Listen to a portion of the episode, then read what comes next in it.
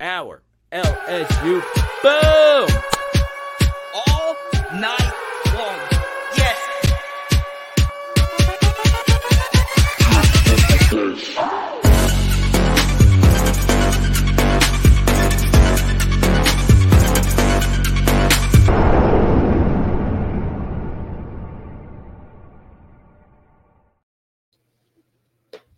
Let's freaking LSU fans. Is this season a failure? I want you to give me your best answer right now in the live chat. If you're listening to this on a podcast, iTunes, Spotify, please give it a five star review. Let me know in the comments section right now. Just a very basic question. We're to talk about Garrett Nussmeier. Can he actually get the job done versus Florida? We really won't know if Garrett Nussmeier is going to be the guy or not until tomorrow at practice with Jayden Daniels is going to go through the whole kip and caboodle. Um, but the truth here is this season was it under expectations? Maybe that should be the question because that of course is the thumbnail. And the answer is unequivocally yes okay? And you can make a case that the guys out west are telling you right now it was a failure okay? So you take a look at the preseason Vegas odds. Does anyone in the chat know what LSU's over under win total was going into the season? So for those that don't know what that means, Vegas for each and every team in Division 1 Power 5 college football and just in other sports, they give you something called a win total, all right?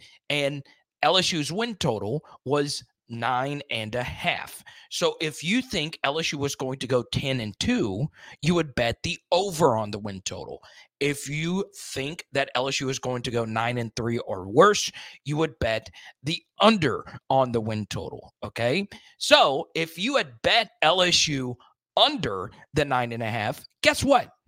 Guess what? You are already having a winning bet three games left to play. Let me repeat LSU has already been under their win total with three games left to go in the season.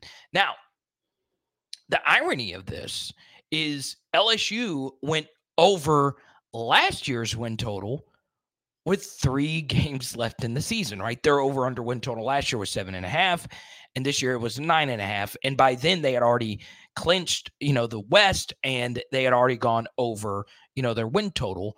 Um, and that obviously was uh, pretty impressive from Brian Kelly. But this year, under. Okay, so look. As Todd points out, we do need to make sure we keep the big picture plan in order for LSU uh, to be successful. Brian Kelly himself before the season said, hey, the uh, championship aspirations for this team need to be tempered down some.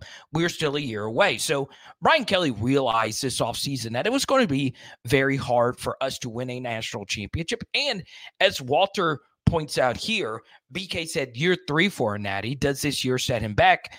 I don't think this year set him back, but you can understand um, you can understand the disappointment any one of us could have knowing that there were some things that exceeded expectations this year, right? Jayden Daniels exceeded expectations uh, for LSU this season. Um, Logan Diggs exceeded expectations. The offensive line exceeded expectations. The LSU special teams exceeded expectations, right? We had had near perfect offensive line play before the Alabama game, right? The unit has been lights out, and I still think you can make a case that they are the best offensive line in the SEC, led by Will Campbell and Emery Jones, right? Um, there were a lot of things that exceeded expectations this year. Mike Denbrock's name is up for some potential opportunities uh, to move forward. Okay. So I do think, though, we have underachieved for this reason. Okay. Brian Kelly is a very good head coach. And I don't understand the people out there that say, well, we should have gone with this guy or that guy. I think Brian Kelly was about the best you can do, right? He's a Hall of Fame coach from Notre Dame, won the West last year. Obviously, our offense Um, it, has been really good this season, and Brian Kelly is a really good fourth down decision maker. Um, and he's a good developer of of talent for the most part. But what bothers me the most? Okay, Brian Kelly talks about process, right?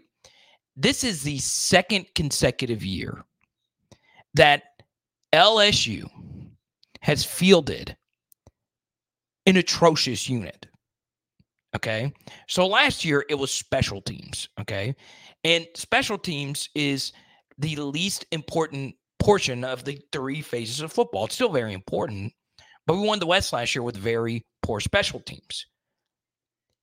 And now, with the special teams fixed, this year we are having an atrocious year defensively.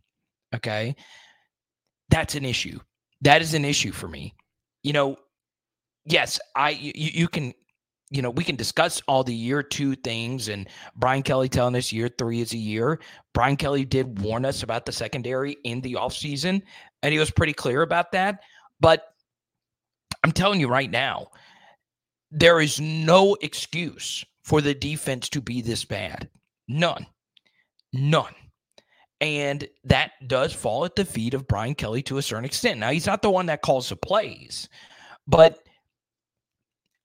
the big reason why LSU underachieved this year is simply because the LSU defense doesn't have a pulse. Okay. If the LSU defense was good in at least one area of football, we're probably just a one loss team. Okay. The fact that we don't do anything well defensively is an issue.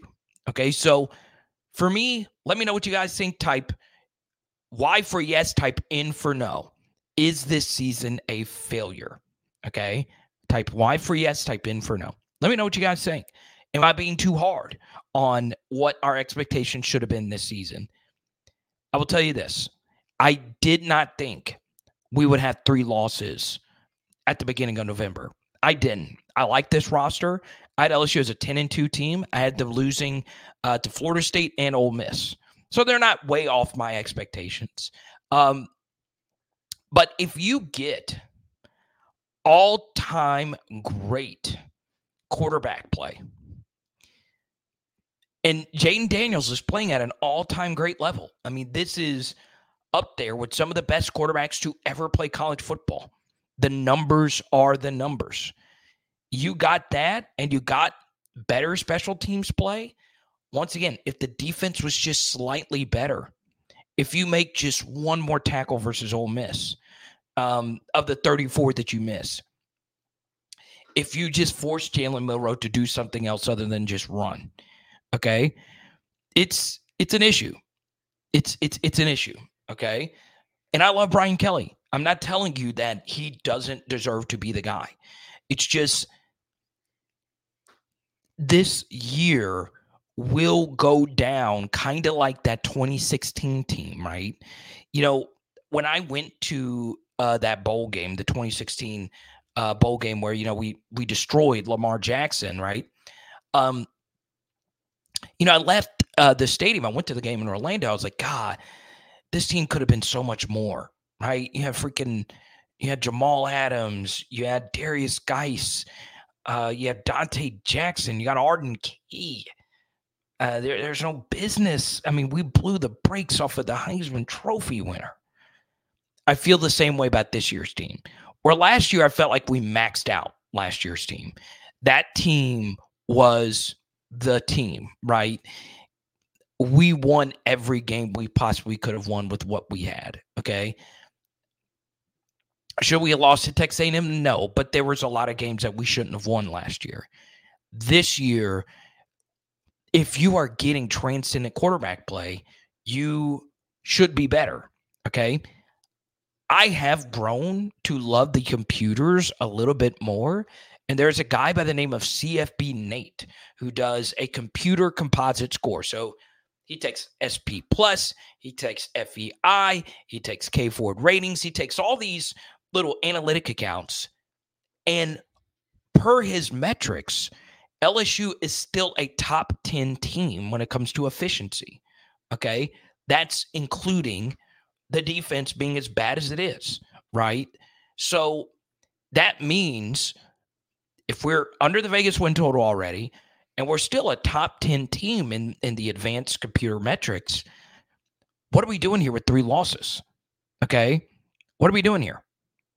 Okay. Let's go to Johnny Five. Uh, I'm glad you're checking me here. Uh, Carter, the defense, uh, the defensive uh, is a patch defense. The DBs are new, linebackers are new, defensive linemen are new. Will be a good unit next year. Okay. So next year is an interesting thing because with the portal being the way that it is now, it is nearly impossible to project next year at any level of the defense. At this portion of last year, we were still in the same spot with no defensive line depth.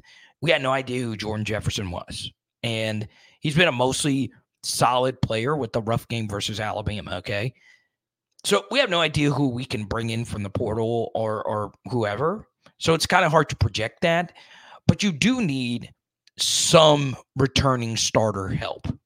Okay.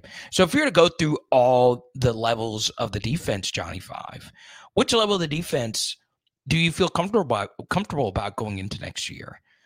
I do think the secondary will be better by default. Um, you know, Whit Weeks will probably be the starting linebacker next to Greg Penn. And then our defensive line is going to be interesting to see what Mason Smith does. I think he's coming back at this point. Um, but yes, it's it's it's it's it's wild, absolutely wild. Scott A. Hazard, he says a computer doesn't have any way to calculate mistakes players make or injuries. Uh, it does take that into uh, in, into account, right? Um, and by the way, I'm not I'm not saying it's to be all end all. It's just another data point showing that uh, we underachieved this year. Okay. So there you go. Now, I don't mean to be Debbie Downer. It's not like this year has just been bad. It's not been bad. It's been a tough schedule, right? Missouri turned out to be a very good football team, better than what we expected, right? I had Missouri over their win total, but um, I didn't think they'd be this good. They're really good. Okay. Um, and um, and we went on the road and we beat them. Okay. Tough defensive performance there, but that win looks really good in retrospect. We blew the brakes off Auburn, blew the brakes off Mississippi State. So, you know, those are all three of those are double digit victories. So take that for what it's worth. That obviously is a bright spot. Now, here's what we're going to do. First $20 super chat. One of the best players on this year's team has been Logan Diggs. We'll give out a Logan Diggs card. First $20 super chat is going to get it. So let's get it.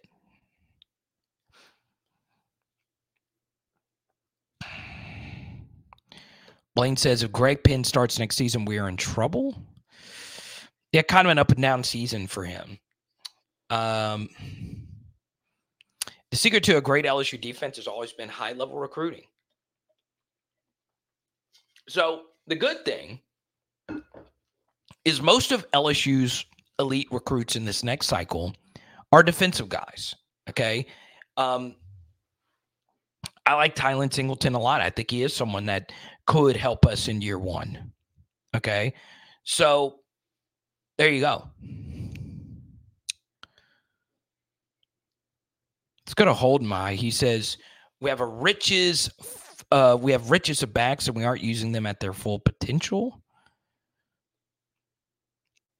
Jared, thank you for the super chat. I appreciate you.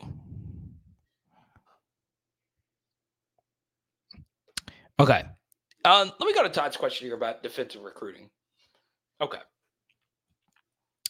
Team performance does not affect recruiting as much as you think it does. Um, if that was the case, Texas A&M would not have all these elite recruits, right?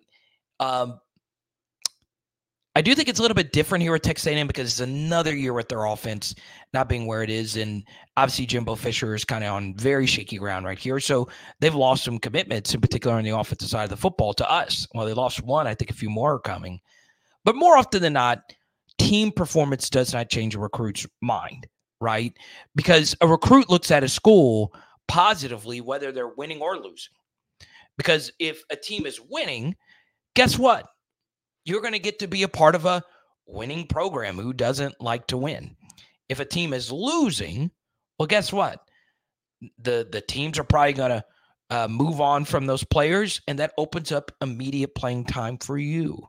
Okay, so you know, it's it's. I I don't think team performance matters as much as you think it does, and in particular, Todd and Todd was one of the first uh, people in the chat tonight, Todd and Blaine. In particular, it doesn't matter as much in this in this way. Okay. If you're paying me to come, I'm coming. Ha ha ha ha ha. Uh, so you know it's part of it as well. Uh oh, we haven't done one of these in a while. He's here. The Master Blaster.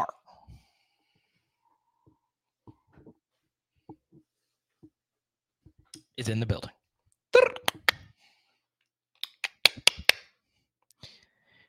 Jared, thank you for the super chat. You get to pick the next topic. Go right on ahead. So, before we get into Garrett Nussmeier, pause. Uh, I will be in Baton Rouge this weekend for the game. Okay. Uh, one of our loyal PHLers, Dr. John, hooked us up with some tickets. Uh, so I will be going, and I, am just gonna, you know, put this up. I might have an extra ticket. So if you want to come sit with me, come on.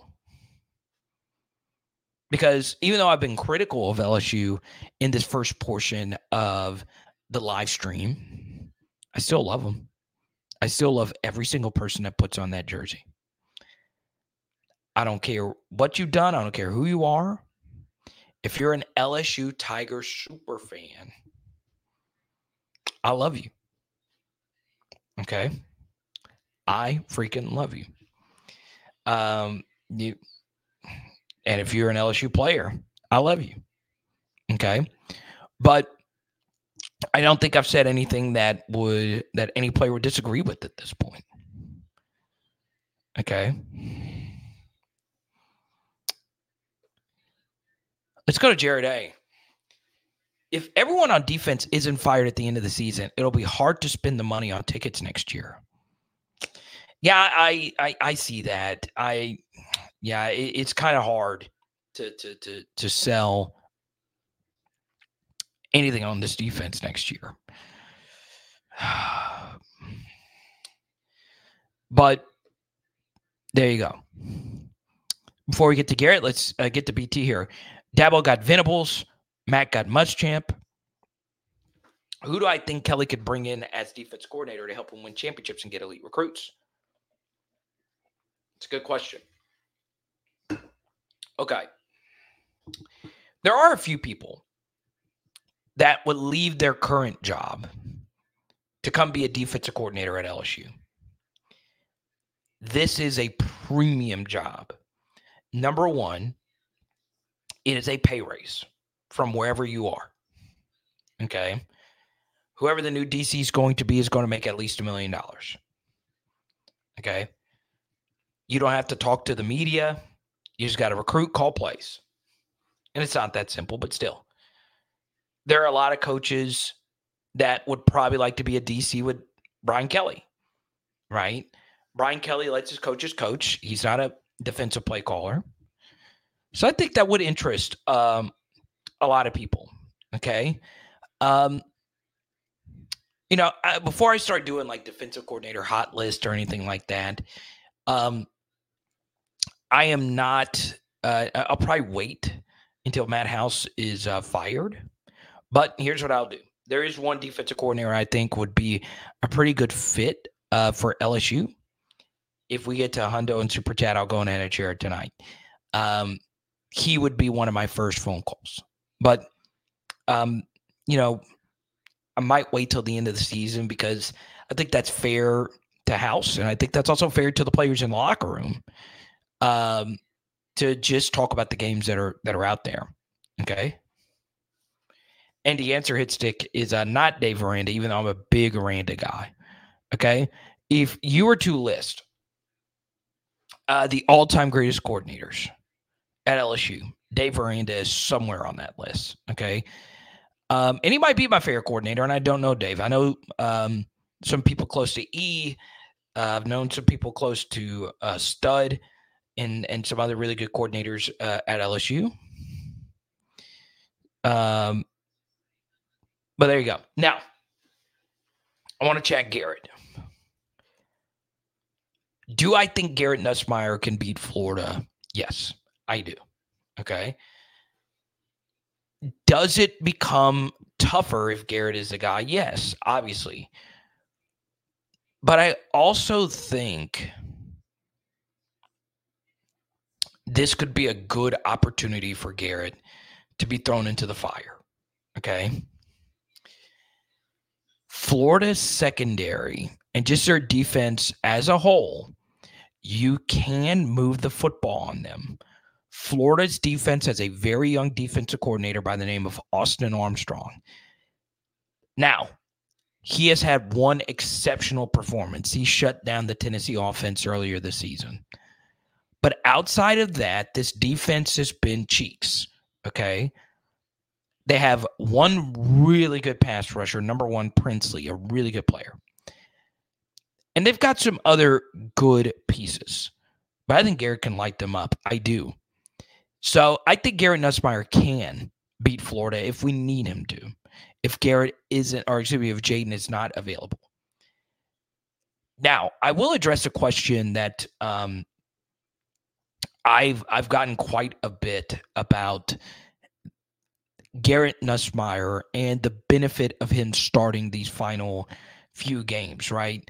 It is a good stepping stone for next year. I could not disagree more with that. Okay. Um, yes, I do want Garrett Nussmeier to get a start. I would love that start to be in the bowl game, right? I think that would be the perfect scenario for him. Okay. But while there is a major benefit of him getting an SEC start and giving us some some hope going into next year, keep in mind that BTJ and Malik Nabers are probably going to the NFL draft. So, you know, he'd be throwing the receivers that that that are going to be gone. The next thing I would say is there is so much brand equity that comes along with winning the Heisman Trophy or at the very least getting to New York City, right? Being a Heisman finalist is a pretty steep drop off from actually winning the Heisman, but it's still something, right? You get a ton of graphics out there. It's a good recruiting sell. Hey, we in, in the last five years, we've had two different quarterbacks go to New York as Heisman finalists. Okay. It's pretty impressive, right? Nick Saban has done that. Obviously, Lincoln Riley has done that. It's good to be in those conversations, right? So, Jayden having a very strong close to the season is really good for the program. Really good.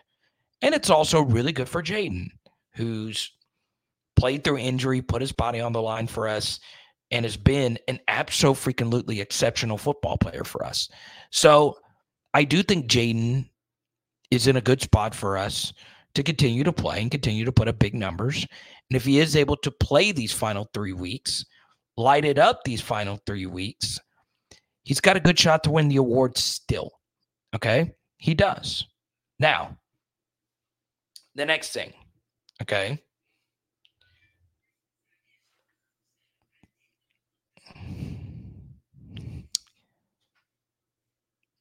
The scary thing about Jayden never playing for us again, which he's not going to after this season, is you are not ever guaranteed to see this level of quarterback play again. I know we just had it with Joe Burrow, but it's so good. Like it, you know, I don't do the film studies and all that stuff. It's so good. The quarterback play is so unfreaking believably good. And I'm I'm floored by it. I thought Jayden would take a step forward. I thought this year he would be like a Stetson Bennett level player, right? Really good player. Um, obviously better, a, a far better vertical thrower, but I, I did not see this. I didn't, and I'm a big Jayden guy. I'm gonna miss him. I'm gonna miss him so much. So it's part of me personally not ready to go to that next level uh, just yet. I know we got to move on at some point, but still, it, it's crazy um, that that he's had the season that he's had. We say hi to Nikki. We say hi to Sibley. We say hi to Mick. J5 in the building. Who am I tailgating with this next weekend? Blaine, what's good? I know for sure I'm gonna be with my guy Steve, man, the daiquiri maker. What's up, Doug? Doug, I actually blame the Alabama loss on you, man. You've been hiding from me, man. Doug, we, we talk on the phone. Nikki, I, I believe too. I believe. Now, I want to bring up one final thing. Okay. I may or may not be bringing this up for a reason, and this person may know the reason why I'm going to bring this up. So this message is for you, but I, I'm going to be vague here. Okay. I, uh, just to give you a little bit of life update, some of you didn't, uh, might, might not have known this, but I was just given a college basketball play by play opportunity. Okay. So tomorrow night, our, and I say tomorrow night, our live stream tomorrow has to start at 4.30 for me to do a stream because I, I, I've got to call games tomorrow night. Okay. Really cool opportunity for me. Um, once again, you know, it's it's strange doing like college basketball when it's in the middle of football season. Of course, football is my job, um, and and I love it. But you know, it's it's one of those things. You know, you can't really you know turn down. Right? I, I'll, I'll do play by play of, of volleyball. Right? Um, I'm not Chris Blair. I'm not Gus Johnson level good or anything like that. But um, but I give him my best shot. I had a Cisco reference tonight. Uh, so yeah, earlier tonight I called a game. Uh, so tomorrow night I will call uh, another game. So we'll start the live stream at 4:30 tomorrow. Okay. So the next thing, I went to the game earlier, and it was the uh, season opener for for for the team I was calling the game for, or one of the teams I was calling game for, right? And the one thing I, I saw on the sideline was a lot of the guys on the bench who weren't playing were um, were very involved in the game. Now, basketball it's different because it, it's just different. You know, it's a smaller venue and there's fewer, you know, players, so your team's probably a little bit more close knit. But if you're on the sideline and the team is giving you resources to go to the game, okay, you need to cheer on your teammates. Okay. You need to cheer on your teammates when a big play happens. Okay. It's not too much to ask, right? You're going to get your opportunity to play. Doesn't matter how old or young you are. Everybody has the same practice reps. Everybody gets the same practice opportunities to play. Okay. I might be cut from a different cloth. It might be a, a, a big deal to me. It might not be a big deal to you, but I truly do believe in the power of positive vibes. So there was one player for LSU. Uh, Garrett Nussmeier is always really good at this, but there was there was one player who I who I pointed out in the film study who cheered his ass off for the team, um, even though he doesn't play that much. He plays some special teams. Okay, I don't I don't want to just single him out, but if you want to see the film study, you can see it for yourself, and it's in a positive light. Okay, I want to see more of that. Like, I, I just think that's so unbelievably important. And the reason why I bring that up is because, well, I remember as a true freshman, the first three games of his career, Malik Nabers was hurt. He didn't play. but I consistently saw him being one of the first people off the freaking sideline cheering for the team. Okay. So there you go.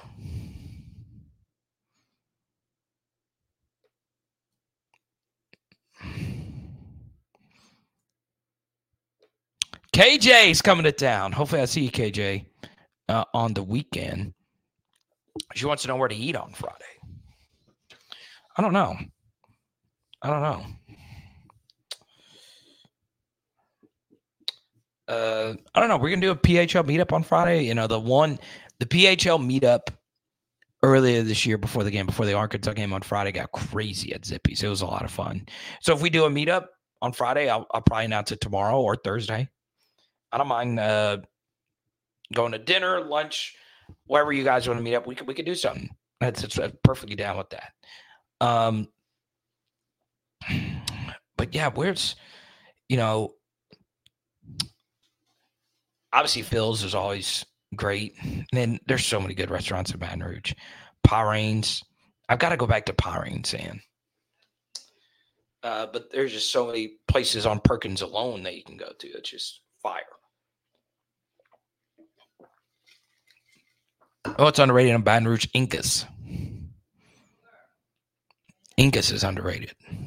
Dragos is good too.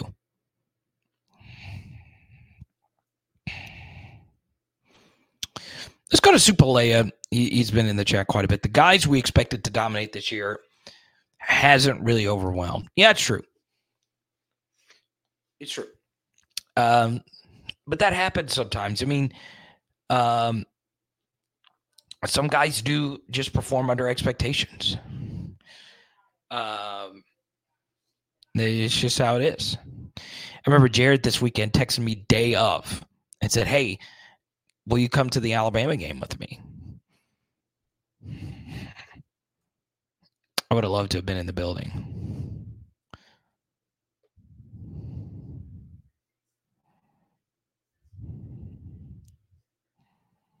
Let's go to John Jones. John, thank you so much. Good to see you. What do we need to do this offseason to contend for a championship next year? All right.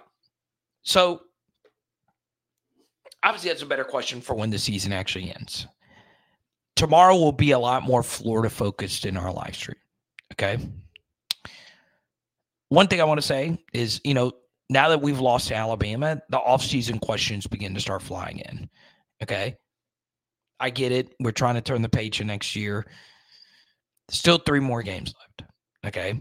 I understand it sounds contradictory because at the beginning I said the season is is is a letdown. It's a failure. So what? We can still get the 10 wins uh, with the bowl win and still a lot of um, still a lot of football left to be played. Now what do we need to do? Okay. The first thing is we really, really need to work on the little things. Okay. And what do I mean by the little things? Well, for one, understanding time and situation is so important. So, so, so important. There are so many things this year, in particular on the defense side of the football, obviously, but offensively, that almost cost us games, right? Like, um, like a snap infraction will will will, will cost you a game, right? Uh, not making a simple tackle on third and seven. There's not really a weight you can lift. There's not really a, a protein shake you can you can take to to to fix not understanding those scenarios, right? you have got to understand time and place. Um, because you hear that all the time. It's the little things that the championship teams are able to do to win. Okay. Perfect example. Let's let's talk about John, the, the, the fourth down stop that Alabama had early in the game. Okay. Obviously, Nick Saban was not going to let that play beat him again. Okay and it was obviously a variation of the rollout to the right side to a motioning receiver. their DBs communicated it perfectly. Their DBs actually drove down on the football and made a play on the football. Now, why did they do that? Because those two individual players were able to understand time and situation. Okay, it's fourth and short. Nick Saban probably told them the week of the play, uh, the week of the game, that they're going to run that play at some point. So those players knew that. They also knew on fourth and short that LSU is likely not going to run a deep pattern because it's only one yard that they have to gain. Okay. So those players are able to process all that information. And it's honestly simple stuff, but it's hard when you're in the heat of battle, right? So 13, who who honestly got burned quite a bit by Malik Nabers, is a good player. Malachi Moore, he's a really good football player. He said, look, BTJ is probably a better player than me, but I know on fourth and short that he's likely not going to run over the top of me. And he drove down on the football, made a good play. Now, how many times have you seen just an LSU defensive player do something along those lines? It's it's few and far between, right? Those those things are are so so so important, right? Now, is it hard? Yeah, it's hard, right? It's hard to go out there and make plays. You know, this is not high school, right? Now, there's some players uh, that that played at played versus elite Division One high school players.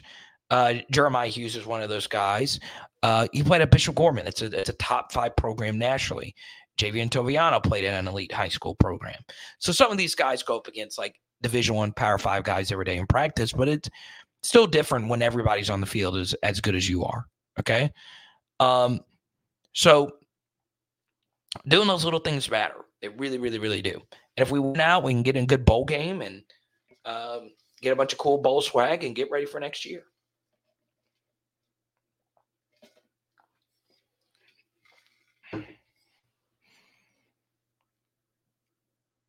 Oh, RSX is going to the Florida game. Let's go. Oh, dude, it's going to be fun this weekend. I'm excited. Can't freaking wait.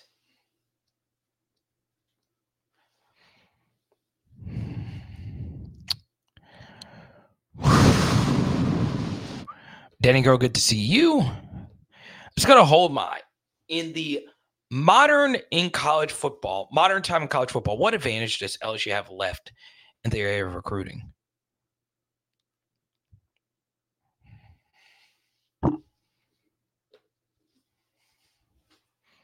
Really? Now hold my I know you're you're new here. But we're LS freaking you. You kidding? LSU still has almost every advantage you can think of. Frodo recruiting ground. Check. Recruiting ground that is exclusively yours when it comes to Power Five football. You're the only show in the state. Check. NIL. Check we might not have as deep a bags as some other schools, but we got it. NFL talent, check. Good head coach that's put a lot of NFL draft picks into the draft, check. We still got a lot of advantages. Okay.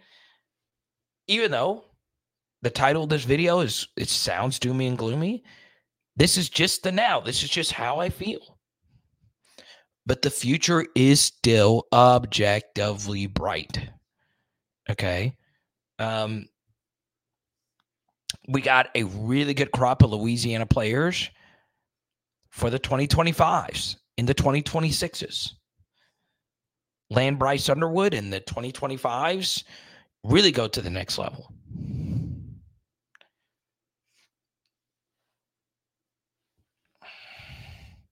So I'll let you get a follow up here. And we're going to get to another comment. Texas A&M and Texas are coming to the SEC. Oh my goodness. Texas A&M and Texas are coming to the SEC. Well, A&M's already here, which is that Texas coming to the SEC. So your biggest fear, hold my, is Texas A&M and Texas. Well, Texas is coming to the SEC. I guess we should just pack up and leave. I guess we should just stop stop the presses. The burnt orange is coming in. Tell them to come in. We'll beat them. I'm not scared. Okay.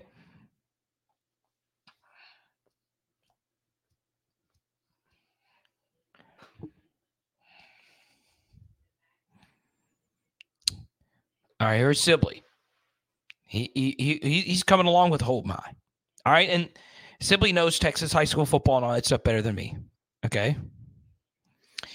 The thing is, is that the pro model is converged with the pro model or the college model. That's a problem in the future. He says there are more high schools in the Houston area than the entire state of Louisiana. Okay. So I get it. Texas has a lot of really good talent. But who is to say that we aren't going to get those guys? Okay. We landed Caden Durham, top 100 kid from Texas. We landed Weston Davis, top 100 kid from Texas. Landed DeCorian Moore, five star, top 10 national player from Texas. But I know some of you are fearful that we've lost some Louisiana recruits to some of these out of state schools. And you're right, right? Like, how different is this LSU team if Jacoby Mathews was a defensive back for us right now? How different of an LSU team would it be if for some reason we were able to hold on to Bryce Anderson? Both those young men are starting defensive backs for Texas A&M. They're good football players. Uh, you know, Bryce Anderson is from Texas, and Jacoby Mathews, of course, is from Texas. Uh, as from Louisiana. Um, of course we would be better better served, right? Um, so what? Texas has always poached some of our guys. Has Shiro Davis did, did that did that set us back? No. No. We lost a really good safety from Westgate to Texas last year. Williams, he might turn out to be a really good player. Um, the truth is, the door is always open for them to come back. All of this college football game is going to come down to isn't necessarily how well you just recruit, it's how well you retain. So,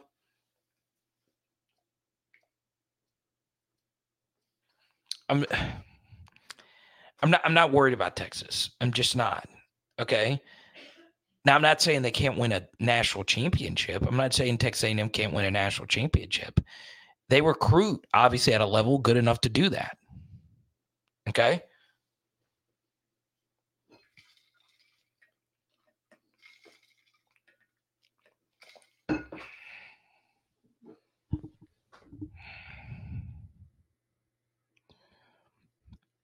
Let's see. Once again, first $20 super chat. We're giving out a Logan Diggs card right here. Okay.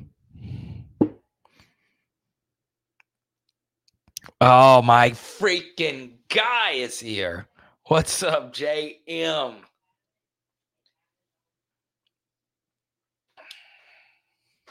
My God. I'm telling you, this man has traveled the country.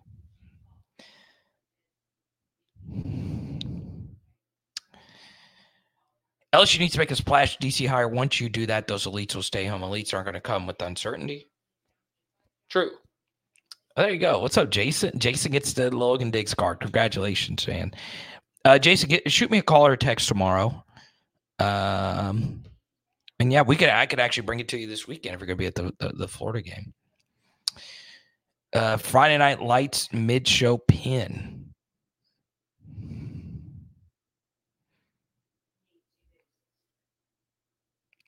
You're all right. Playing was not to get beat by the long ball, and it worked. Okay, we did not give it the long ball. Uh, there's still more you can do, though. You could play conservative defense and at the same time do QB spy kinds of things, right? Um, one thing I would have liked to have seen LSU do All right. And it's bold. But when all else fails, run zero. Just zero blitz. Okay. Just freaking do it. Quarterbacks cannot escape a zero blitz because there's just one guy always going to be unblocked. It's mathematically impossible to block it. Okay. Um, there's always going to be one guy running fee- free. Uh, I would have done that some. The one thing I like about zero is if you show it once, you can always kind of give the offense that idea that that you can send them. Okay. Uh, Joe, welcome to the channel. Everybody, welcome Joe Tronicle. My man is into pottery. Look at these jars, man. Look at the jugs on Joe. huh? Huh? Huh? I cracked myself up, man. Uh, let's go to Jason Super Chat. Big question is who would LSU go after as a DC? Okay. So I brought this up. I, will I'll go ahead and get into it because Jason is my guy. So I better thank thank Mr. Jason. Um, one guy that that I'm very interested in, and I I don't know how interested he would be making another jump because this would be his third job in three years. But I do like Lance Guidry at at Miami, right? He's a Louisiana native. Um, you know, coached at Marshall and then went to Miami, and then uh, he's from once again the best state in America. So, would he be interested? I don't know. I don't know. One thing I, I would be personally interested in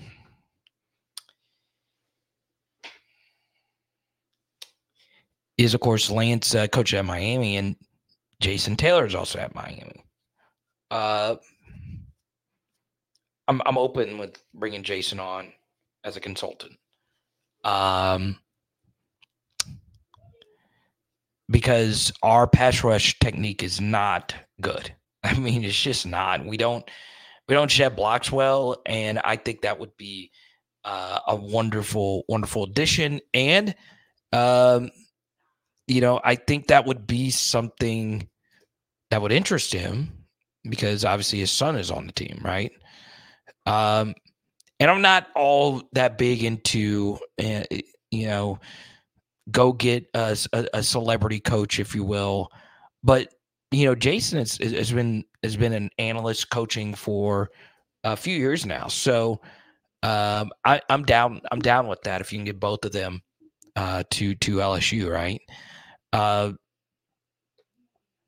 but you know, Jason this year is like an actual defensive line coach. He's a defensive ends coach at Miami. Uh, so there you go. Now, one name uh, that gets brought up quite a bit is uh, Jim Leonhard, Right, kind of a weird situation. Uh, I, I, was a little shocked that he didn't get the Wisconsin job, but I understood the direction that they went in. Okay. Um,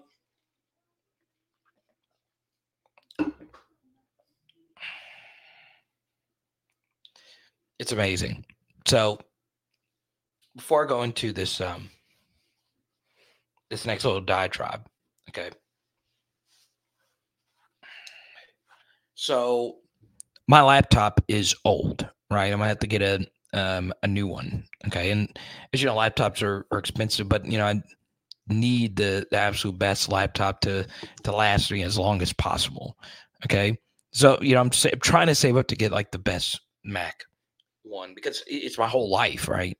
You know, DJing MacBook, film study MacBook, live stream MacBook, all those things. Okay. So I was just thinking about that earlier today. Email pops up. Meet the new MacBook Pro. So, do you really think that these, because you know, like on your phone, not every email buzzes on your phone do the, can they listen to our thoughts i didn't even say it aloud earlier D- do our phones listen to us?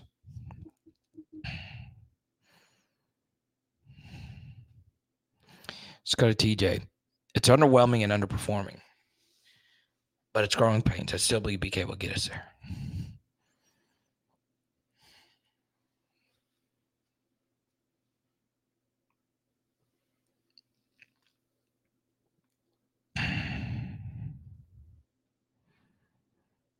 Dang, Tyler knocking Clark Lea out the door. Come on, bro. You think Vanderbilt is that mad at Clark Lea? What a freaking day.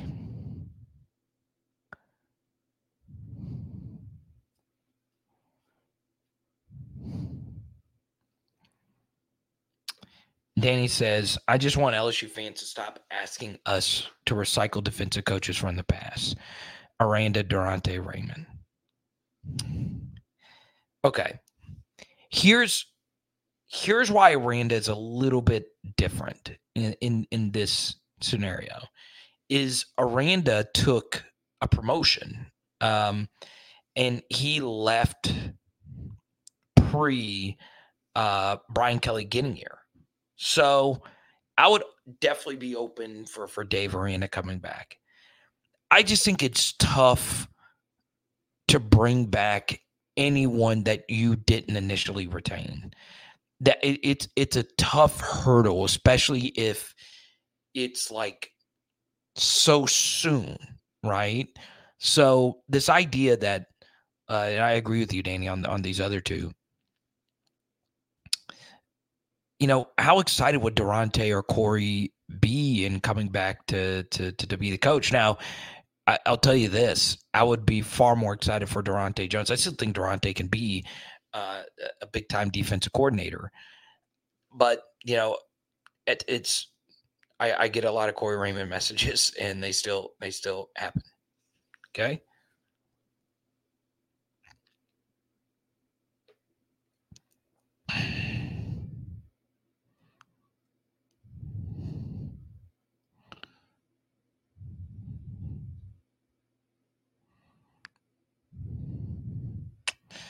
Oh, Danny, come on.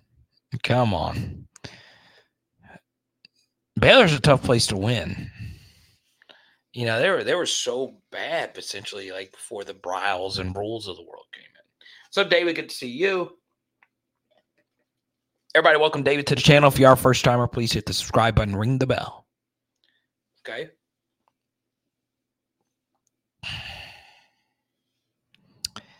David says, I just miss seeing the guys who had the edge. It's like BK has Notre Dame's the life out of us. We're on the other end of the pendulum now.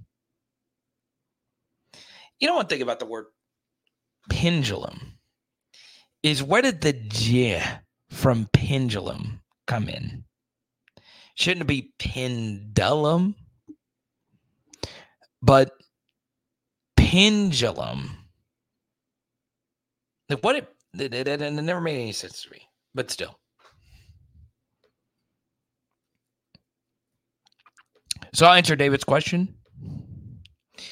Do we not have that roof, roof in us? It's after this. PHL Nation. Oh, yeah, baby. You know about Louisiana Controls. They've been showing us love throughout this college football season, and I'm looking for you to do the same when it comes to your energy management commercial HVAC needs. It is all with our buddies who have been doing this for over 40 years. Yes, that is four decades. You know this Louisiana weather gets crazy. Go to louisianacontrols.com or call 225 924 4990, baby. Let's go.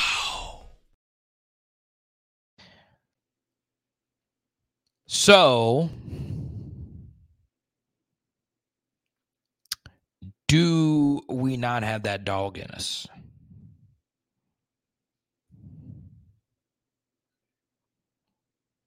It's a good question. Now, don't forget, live stream schedule is up. We will be live tomorrow at 4:30. Okay. But Tuesdays, Thursdays at 8:15 Central, Sunday night film studies during the season, normal live streams during the season. And we do go live on Mondays directly after the Brian Kelly press conference. Okay. Now, I don't think necessarily we've lost that that edge per se. Um, we do not tackle well, and I also think uh, we're, we're lacking so, some leadership on the defense, right? Maybe we just kind of underestimated Greg Brooks's impact on this team, right? We've never really recovered. Maybe mentally, that this defense has just not been able to, to to to get over, you know, a very traumatic thing that happened to one of their brothers. That obviously, you know, takes a factor into it. But honestly, Greg Brooks was kind of the the the swag master back there, right? Kind of called the shots. You know, he had the most iconic defensive play of the, the, the Brian Kelly era. Um, you know, he was he was kind of that closer for us. Maybe maybe not having him lost something, and you know, both our defensive captains have missed a, a majority of the games at this point now. So it's it's tough. Let's go to Jason here. Defense played with the spark when Weeks is on the field. I was a little shocked that we did not go to Whit Weeks at all. I I, I don't understand what the downside was to that. Um, I don't know. I I I, don't know, Jason. It it doesn't make a whole lot of sense to me, right? there's a lot of weird ish kind of things that have happened. Like, you know, we can get into to, to, to the Toviano debate again. You know, he wasn't a superstar versus Alabama. He had had some run fitting errors, two in particular, one that went for a touchdown, and he got beat on a slant late in the game.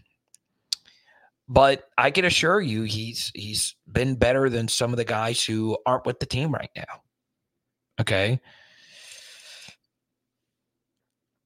I don't know. I don't know. Uh, personally, uh, you know, I, I liked what Weeks a lot coming in. You know, he had a. I I did I think two or three different Patreon breakdowns on his high school footage. It was truly breathtaking.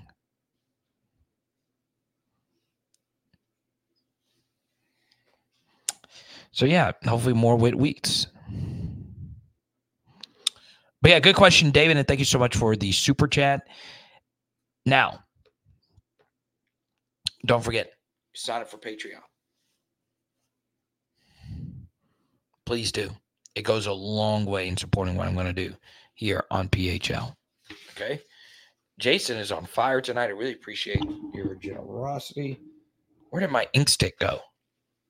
Did one of y'all take my ink stick? This is great. It's going to be painful. All my ink sticks are in the other room. I don't want to give up.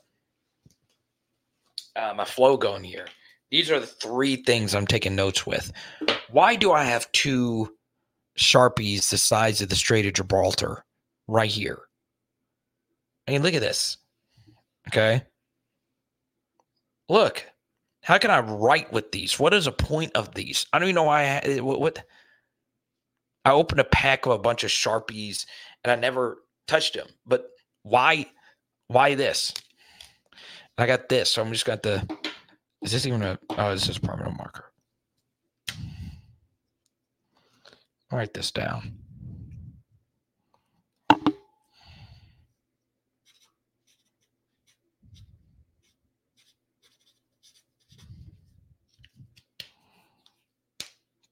Damn. I don't know who took my ink sticks. Someone walk in here, steal my pens, and then steal my camera. I got a fancy camera right here.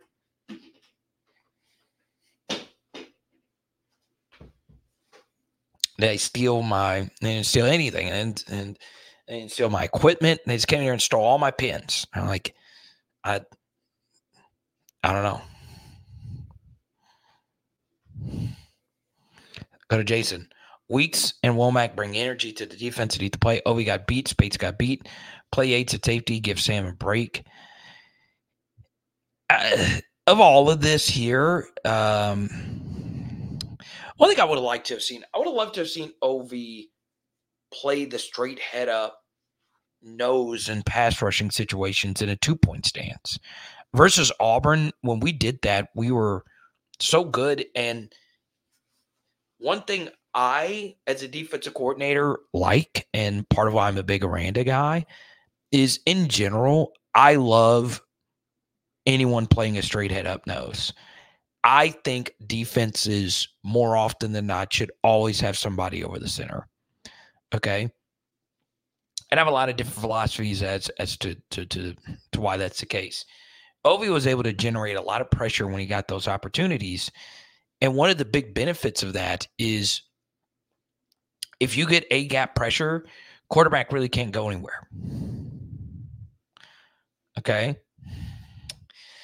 Now, this last point, Jason, I like you thinking outside the box. Andre Sam has played a lot of football, a lot.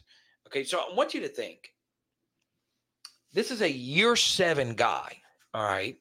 So he's in the prime of his athletic career. So if you're a year seven and guy, you're in theory um, would be year three in your NFL career, right? So he is in his prime athletic portion of his career, right? Even if that is the case, when you have to play so many snaps, and of course he's missed some tackles this year, but other people miss tackles as well. So you got to run this guy down.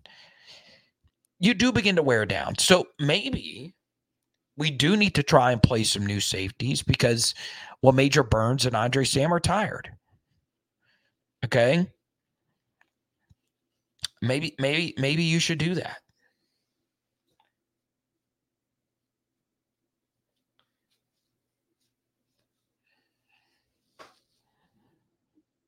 Bojax, what's up, man? It says Carter, you have some great football ideas, bro. Love the creativity you come up with. Yeah, I mean, this this is what I've always said about defense. Okay. If your team sucks defensively, do something new. Get do something that they have not seen. And what do we do coming out of halftime? Four man rush, no spy, over pursuing the quarterback over and over and over again it's like Alabama's offense is saying, well, they're not going to do it again, are they? Hey, just did it again. Hey, just did it again. Oh, you're going to give me this rush lane? Well, I'm just going to slide right on through this thing. It's so stupid. But I don't make $1.9 million a year. That's a problem. Okay.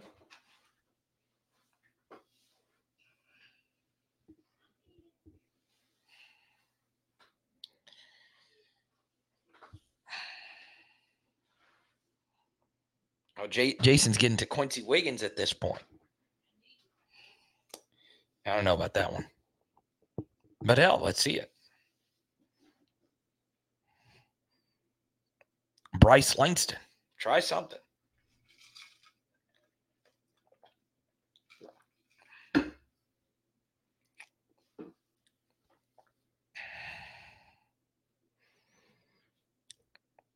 I'm taking back to the old school Cause I'm an old fool who's so cool.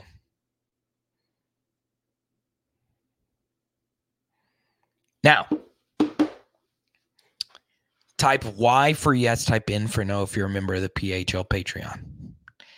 Because I've already dropped my Florida breakdown, the Florida offense, what I expect from them. The good news, all right, I have already done a full film study on Florida versus Arkansas. Okay. Already done it. Check it out. And we did have a guest lineup for tonight. We had to reschedule for Thursday. It's all good. I know I could count on Tyler Sibbs and Michael B. So guess what? As a part of your Patreon subscription, it's and for those that don't know, it's a separate site. and you get all my extra breakdowns. I used to be a writer at Bleacher Report. I miss writing, miss it. So I write over there, get a little bit into the weeds, uh, some of the numbers I look at, and um, and yeah.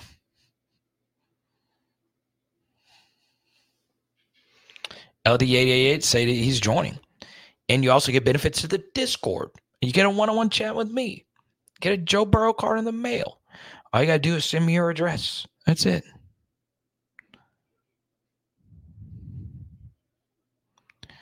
Okay. Well, Bojack's just go join, man. Just join. What are you waiting for? Help feed my family. Um,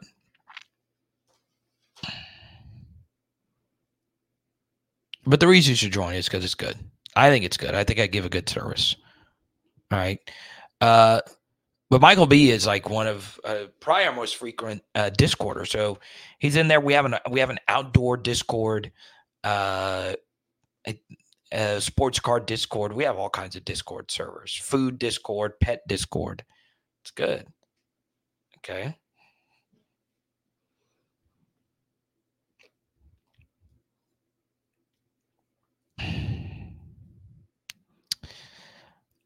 I will tell you this though.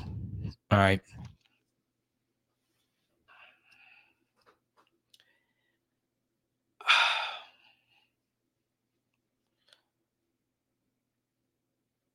Yeah, I, I go back and I was thinking about like the, the Alabama losses that hurt the most.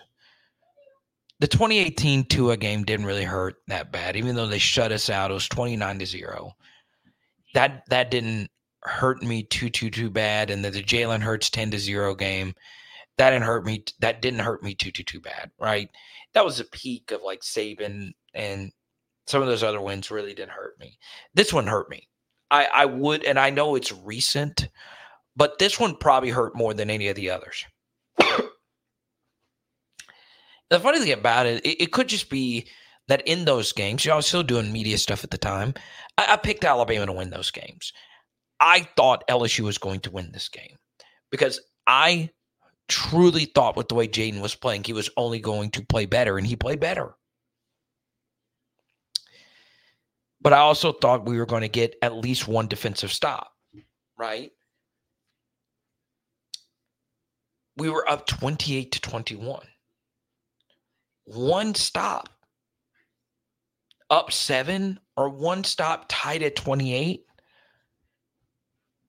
you're probably winning the game. Okay. Let's go to Jason here. Time for a Chris Hilton breakout. He's been in and out sparingly, but he's due for 100 plus. Yeah, he's been very quiet since uh, you know the Ole Miss game, right? He had a few good plays now, but he also had a key drop. I think that's been one shocking thing, Jason, and it is a little bit concerning. Not a whole lot, but like how much better Kyren, BTJ, and Malik are than everybody else, right? Like Hilton has been a big non factor uh, in recent weeks. Aaron Anderson's been a big non factor. Obviously, with both of them, you, you have to worry about injuries because they're often injured. There's nothing they can really do a whole lot about when it, when it comes to that but it would be very encouraging. They've had their good moments. It would be very encouraging to see them take a, a leap forward here. Okay. Um. So, yeah, and I hope so. I like Chris a lot. You know, he's like when it comes to being an LSU Tiger, he's a great LSU Tiger. Man, this guy stuck it out. He he could be a number one or number two on a lot of really good teams. Let's go to LDA Carter. I'm a huge LSU baseball fan. Do I do live chats all throughout baseball season? I do, but I mostly stick to football. I stick to, you know, uh, you know what I what I know. I mean, I I know a good bit about LSU baseball, but not not not at a really, really, really high level. Um man, those midweek games are a grind, man. They freaking really are. They really, really, really are. But if they win a lot like they did last year, obviously I, I'll, I'll stick with what the market demands, right? The market demands more women's basketball coverage. And I'm glad you brought this up, LDA, because I was going to bring this up at this point. Okay. So we'll get back into football in just a second. So I tweeted this out last night. Some people uh, got a little perturbed by it, but maybe we need to quit scheduling tough season openers, right? Because the LSU women's basketball team, like the LSU football team, surprisingly got blown out in the second half of that Colorado game. Obviously, there is so much hype. There is no team ever at LSU, ever, that has had more hype to win a national championship than Kim Mulkey's Tigers to repeat. And they got better in the portal. Okay. I watched a good bit of the game. Obviously, I had to do Blake's show, so I, you know, I'm. I watched a, a good portion of the first half and the second half. Okay. Obviously, I'm severely biased when I say this, but Mikaylah Williams is might be the best player on this team now. She is so smooth. But you know, there's still Angel Reese's team. You see a team, what a team looks like without LaDazhia Williams and Alexis Morris, right? They were so big in LSU winning the national championship. I'm not talking about the season. They were good during the season, but those two players were huge, right? Huge. They were two of the three most important players for us to win the title last year. Okay. When you don't have those two players and you play a season opening tough game versus a team that uh, is is together, that could happen. All right. Obviously, they're going to get better. And obviously, they're still going to be very good. Okay. But that's it, it's a good thing long term to get humbled like that because they pro let's be honest, you know, that this this is the most hyped team in the sport right now. Okay. they will have their fire in there in in in them. Okay. I do not think Kim Mulkey's going to take it easy on them. Okay. So uh maybe they could have used a warm-up game. Maybe. But they did have a warm-up game last week.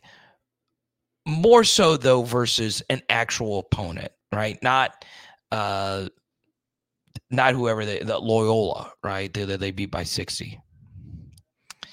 Uh, let's go to TJ here. Kim will get this team right. They got some stuff to figure out, but she'll set them straight. Better for this to happen earlier than later. Yeah, I, I agree. Uh, South Carolina's going to be really good. That freshman guard they have pull, pulled one of the sickest things I've ever seen in a women's game. That was so sick. Uh, you guys have probably seen it. That was so absurd. So we know South Carolina's going to be good. They're not going to be as good as they were last year. And uh, I don't, uh, Yolanda, her not, last name begins with an M. The coach for Ole Miss, Ole Miss is probably going to be pretty good this year. But, um, and, and Tennessee, of course, or Tennessee. It's probably a good thing, though, long term to lose this game. But I'll tell you this I'm so glad that other team last night was not Iowa. I can't handle can't handle the Iowa fans. And just saying, like I went to the final four last year, the semifinal game, and I sat by a bunch of Iowa fans. They were incredible. Absolutely incredible. Okay. Iowa versus South Carolina is one of the best sporting events I have ever witnessed. I'm serious. It was that good of a game, especially if you, if I take out all LSU sporting events, just objectively speaking. Iowa fans are great. I could not have handled them if they if we were playing them last night. Obviously, they would have destroyed us last night with the way we played, but still. Now, uh, a few of you want me to talk about the uh, the men's team. I'm going to be real with you. I did not watch a second. Okay, not because I disliked them. It's just they weren't playing someone good, and I didn't want to go back and forth between the men and the women.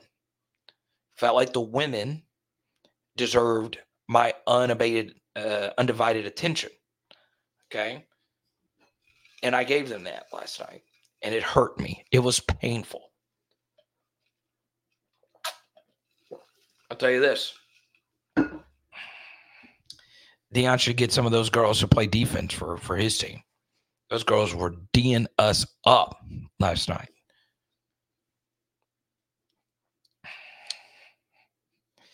Yeah, JJ, thank you for the super chat. Um, once again, nothing against the men's team. Um, Mike Williams looks like he's he's he's interesting, but yeah, I, I what I'll do is I'll I'll go look at their highlights and and um and and and talk about it tomorrow at four thirty. Okay.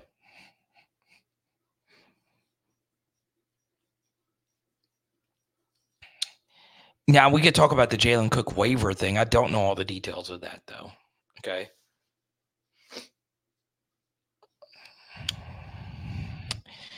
Yeah, TJ, but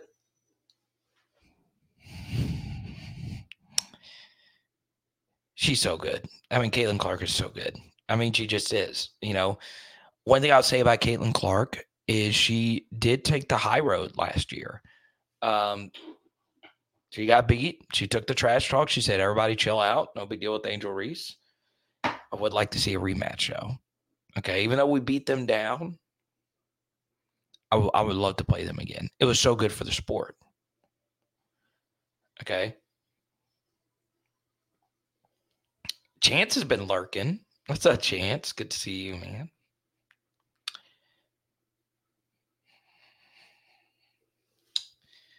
One more thing about women's basketball. Men's basketball, it's like this too. Okay, I'm not taking on women. Okay, um, and and now in sports, there's women officials in in football and basketball, uh, and there's men's official and women's and men's. So everybody officiates everything, right? They they've got to fix the officiating in women's basketball. They they they do. Not every bit of contact is a foul. Okay not every last little bit of contact. It's got to get fixed. It's worse in women's than in men's. It, it makes it nearly unwatchable. Okay. Nearly unwatchable. Just just common sense, common sense officiating. That's all it's all it takes.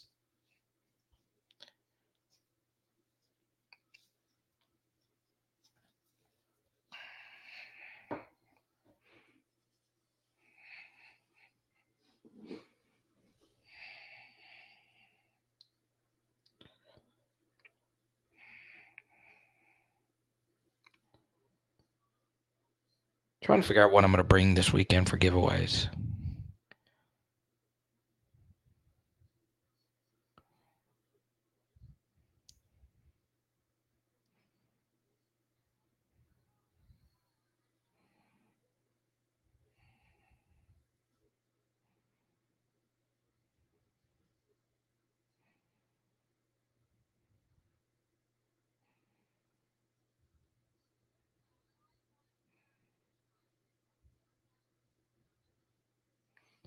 You know who's having a good year? Um, is uh, Patrick Queen.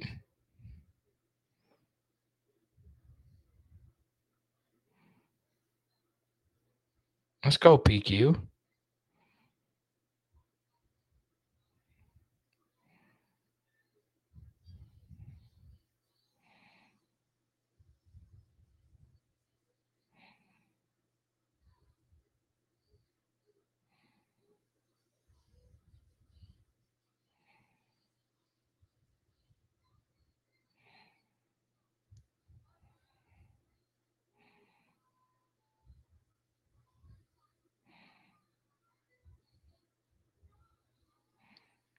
Let's see. Need to get PQ back on uh, PHL.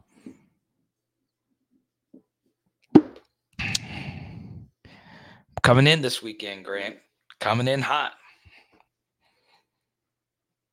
Bringing the heat, baby. I've got to watch my weight, though. I've, I've got to watch my weight, man. My, my mom has made some fearless gumbo. I mean, she put her life's work into this gumbo, man. It's Kanye graduation album level gumbo. Maybe touch the damn sky.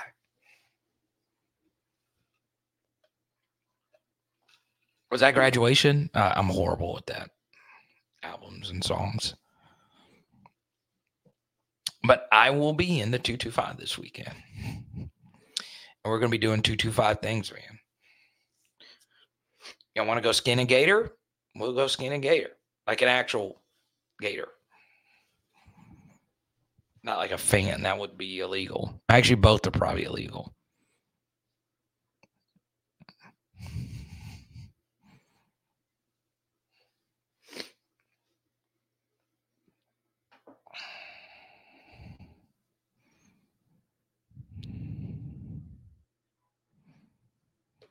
Let's go to General Grievous. Hey, Carter, running it back to football. So 2022 and 2023 are supposed to be building years for us. The new coach needs time to build his dream team. Are we still on track for natty with the loss? Like, um, not for uh, this season, obviously, but yeah, you know, I, I, I will say I do feel the program is is in a better direction. I do. I I think anyone that, that would disagree with that is is is probably not right. But like we said at the beginning, I, I highly recommend. I won't, I won't go over all the points like we did at the very beginning, but it, it's it's a problem. Like we we we we've got to be better. I mean, you cannot for the second consecutive year have one of your three units be so bad. Right? Last year was special teams, it's yours defense. Okay.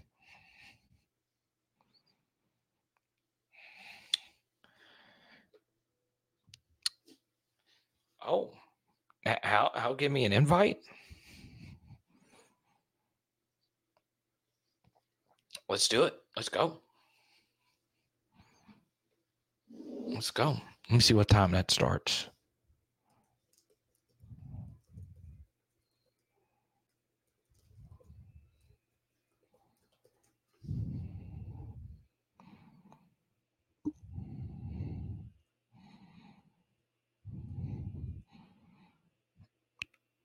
Oh, it's on Thursday. I can't. I can't go.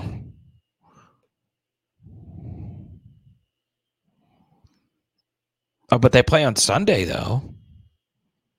Sunday at two, I'd be down for that.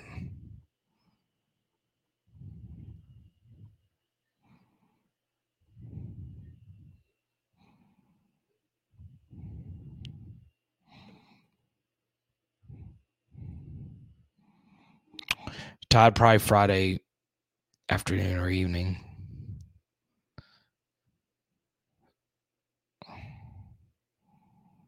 I mean, we could we could go we could we could do a PHO meetup on Sunday at the game. That'd be cool.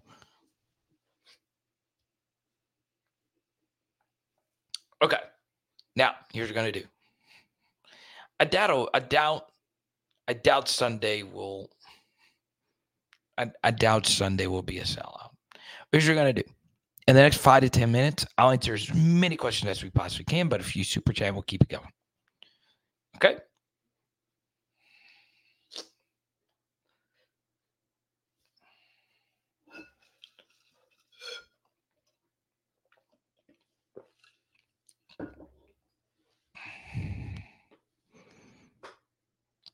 Let's see.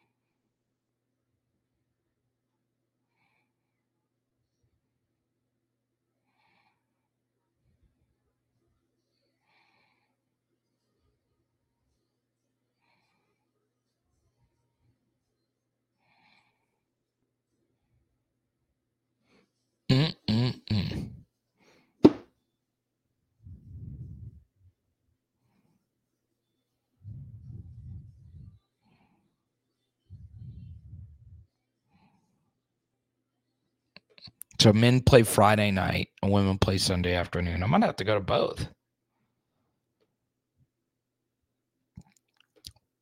CK. Time to bench Omar. Well, Jason agrees with you. See a little bit more Whit Weeks.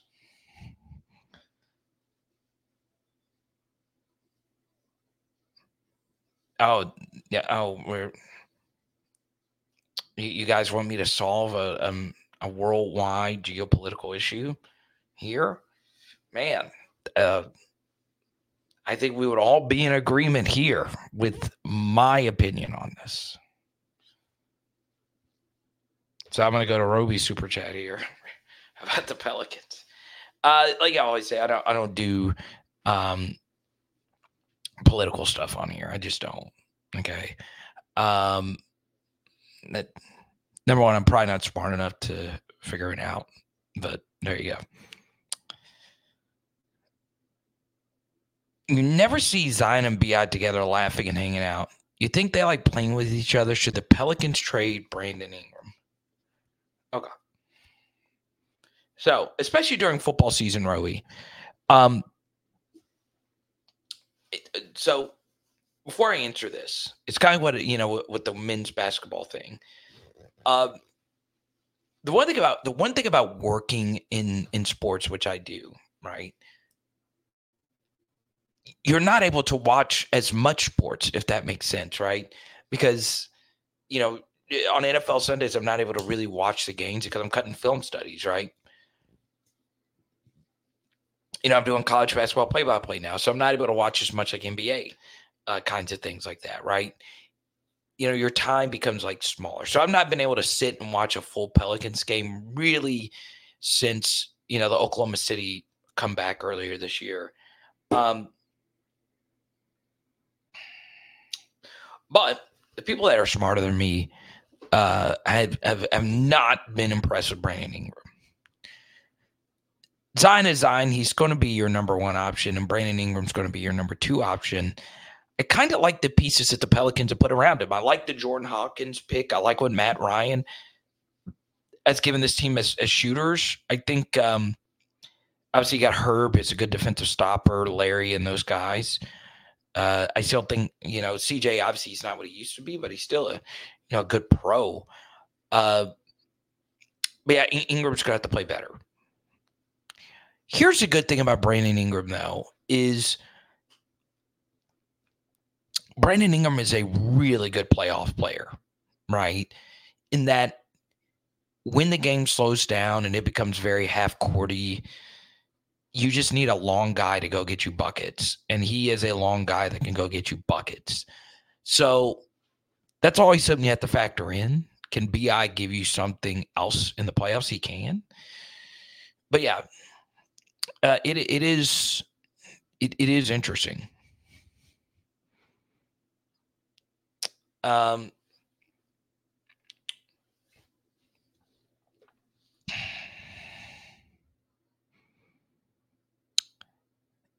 I, I don't think they're the I don't think they're the best fit in the world Roby though.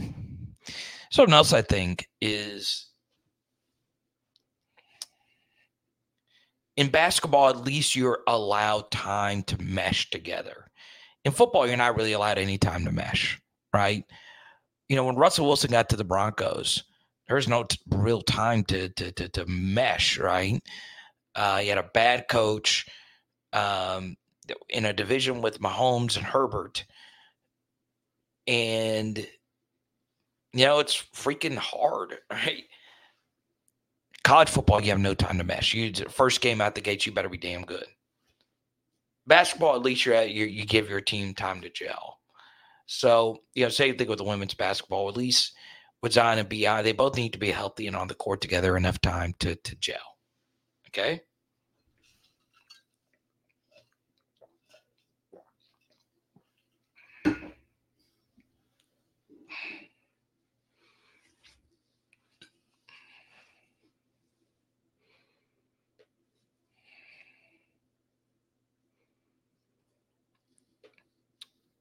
Jordan Haw- Hawkins, cousin of Angel Reese, 31 last night versus Denver.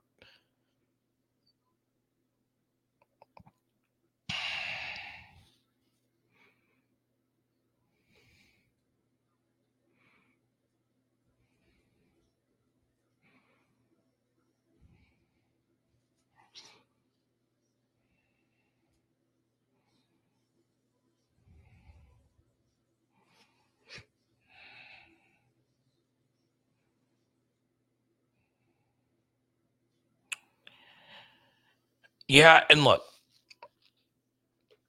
I'll never overreact to losing to Nikola Jokic at this point. Like Nicole, Nikola Jokic is just so much better than the second best player in the NBA right now. Uh, and I, I feel even more convinced by this as the Milwaukee Bucks. I, did not think they should have fired Bud though. I did. I never understood that. I, I never understood that why they fired Bud. I understand he's had some rough playoff exits, but the Heat ended up going to the freaking finals. Like that wasn't your typical, you know, one versus eight upset. I, I mean, Erik Spoelstra is one of the best coaches ever. He was listed on the 15 best coaches ever earlier that year. And Bud's brother died in a car crash that week. Okay maybe the guy who won you a title deserved another run at it. Uh, that was always strange to me. Now it's too early to see who what this new guy, but I think the the new guy Adrian, uh, I don't remember his last name. I, I don't think he's really been a coach. I think he's been an assistant. I don't know if he's ever really been a head coach. So should be interesting.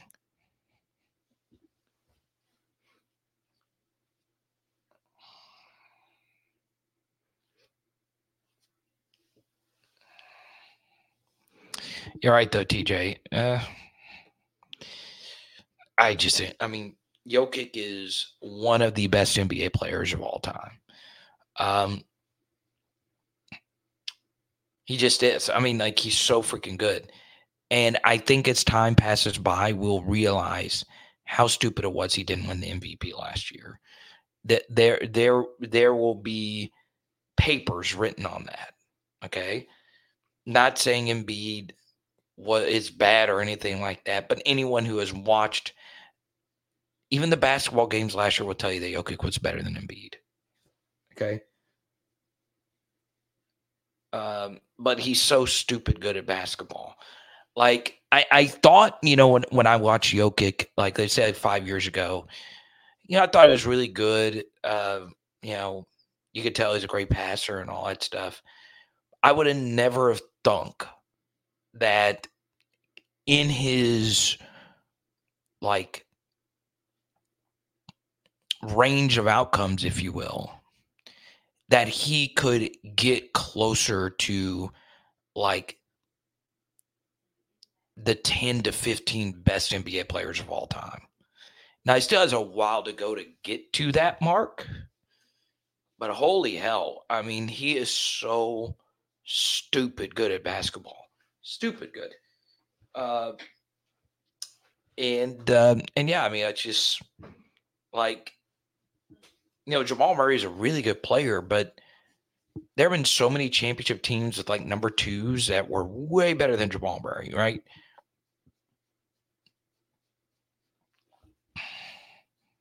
It's Jokic, man. He's he's so good. He's so freaking good.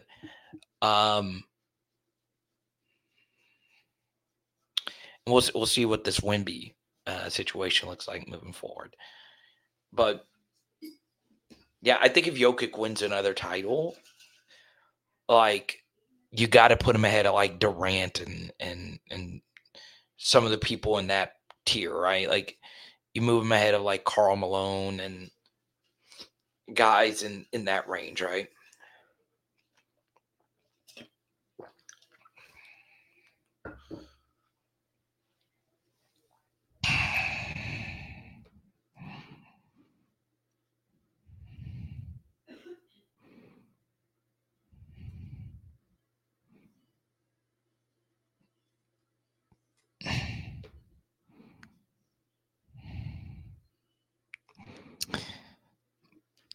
And this is true as well, Grant. Like,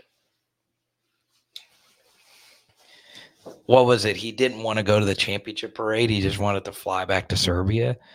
That is absurd. You think about winning an NBA title. Think about all the great players that have not won an NBA title.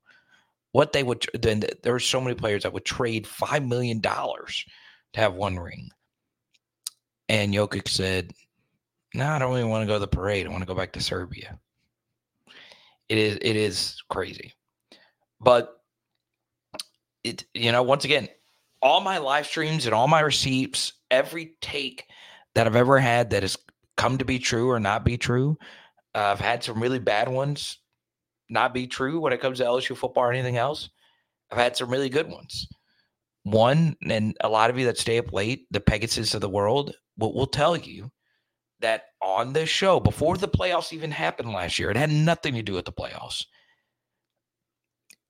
Embiid winning the MVP over Jokic was was going to look so stupid.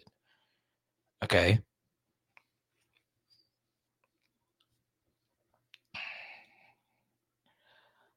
And it it turned out to be true. There's few things I've ever been unequivocally right about, and that was that. Okay. They're not even in the same they're they're not in the same sentence to me, right?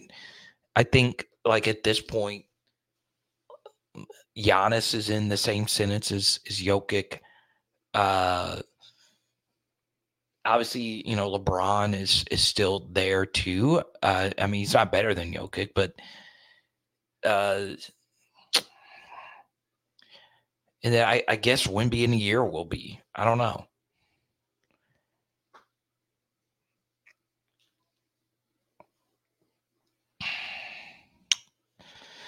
Yeah, that's a, that's the other thing. You know, if if Jokic really doesn't have like this Kobe kind of drive, do you think he really even cares about any of this? I I doubt. Uh, most players care about like opinions of them, and I'm sure there is a piece of him that that cares somewhat, but it does genuinely seem like he doesn't really give a sh- about any of this like goat convo or anything like that. He plays basketball it's a job.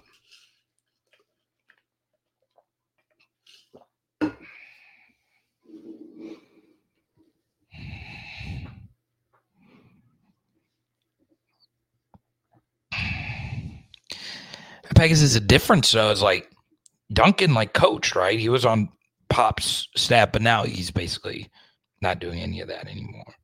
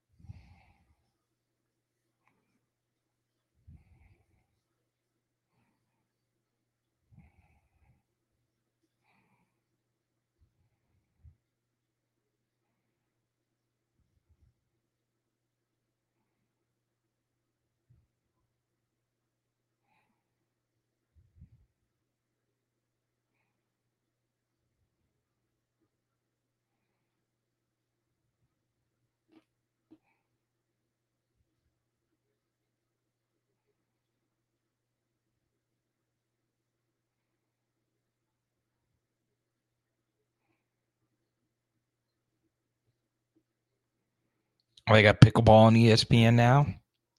Let's go. All right, we'll take a few more. Once again, if we super chat, we'll keep it going. I don't mind talking NBA for a little bit.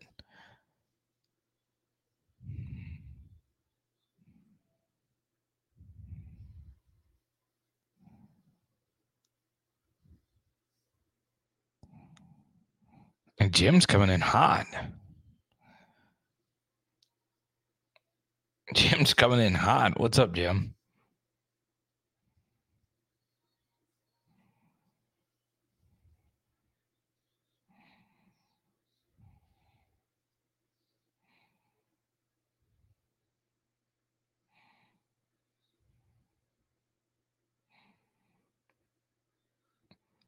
What do y'all think about the Michigan sign stealing stuff?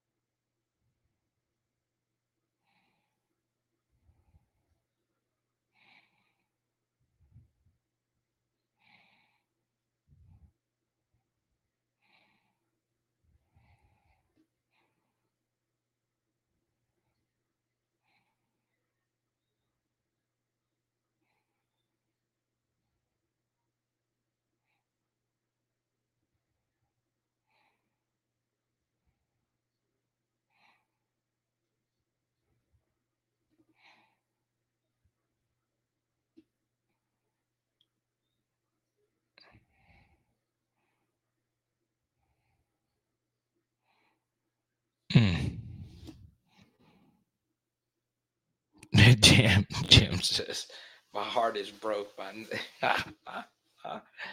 Jim, it'd be like that sometimes. I don't think it's, and, and once again, I'm not watching every second of every Pelicans game. I don't think it's necessarily a, a, a lack of effort uh, on the LSU defensive side.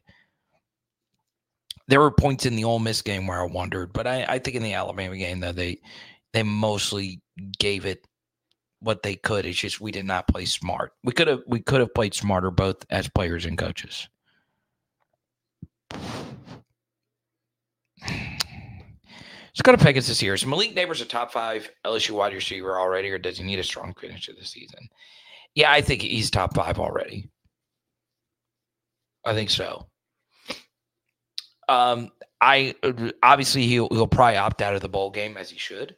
Um, I'd prefer him to play, obviously, but you know most players opt out before the bowl game if they have a first round grade. And Malik had a first round grade before the season, and he's obviously played better, you know, than he did the year before. So, um, yeah, I, I think he's I think he's there. I mean, uh, two 1,000 yard seasons, only two receivers uh, at LSU have ever done that. Um, Malik also uh, was a kind of sort of producer as a true freshman. He started his career off, you know, hurt, right? So I knocked all these stupid 50 pound sharpies over. Yeah, I he's he's there. He's there. So then, you know, it comes into well, how who is where when it comes to like the all-time, you know, great lists. So when it comes to single season, we'll see how this season, you know, plays out, but it, it's it's just kind of hard to not have him in uh the top 5. There you go, Lonnie. I will be too. Good to see you, Lonnie. Hope to see you around. Omega Phi's. There we go. Lots of Omega Psi Phi's, not only here, uh, Chillmonger uh, is one of our most loyal viewers. Also on the team, Mekhi Wingo, uh, Jimmy Lindsay. So, pretty cool stuff. Good to see you, Lonnie.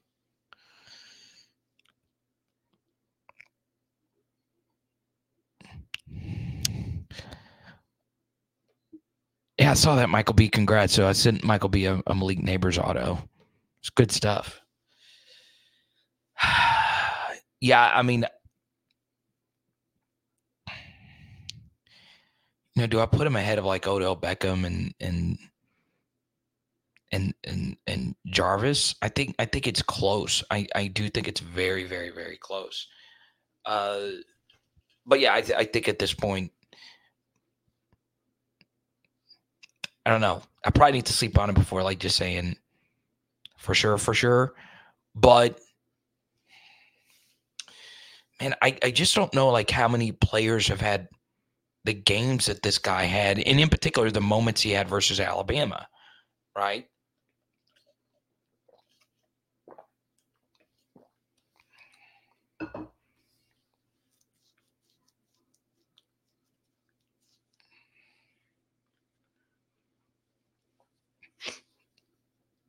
Uh, that's a good question here from LD88, who will be joining Patreon tomorrow.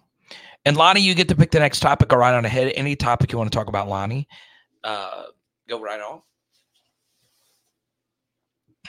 I mean, no doubt, Mike. It's funny. Michael B's biggest PHL supporter is Mike J. Hilarious. All right, so LD88's question is Carter, can you explain how the SEC football schedule may change things for us now with UT and OU joining. Okay. Yes, so you will lose your annual games with Florida and Bama. All right. Now, does that make that easier or harder uh, for for LSU? It makes it harder because you know, Texas and Oklahoma, that adds an extra top 15 recruiter to the schedule every year. Uh, but the truth is, it actually makes it easier for LSU. And I, I'll tell you why. The old schedule benefited one school in the West and uh, more than any other.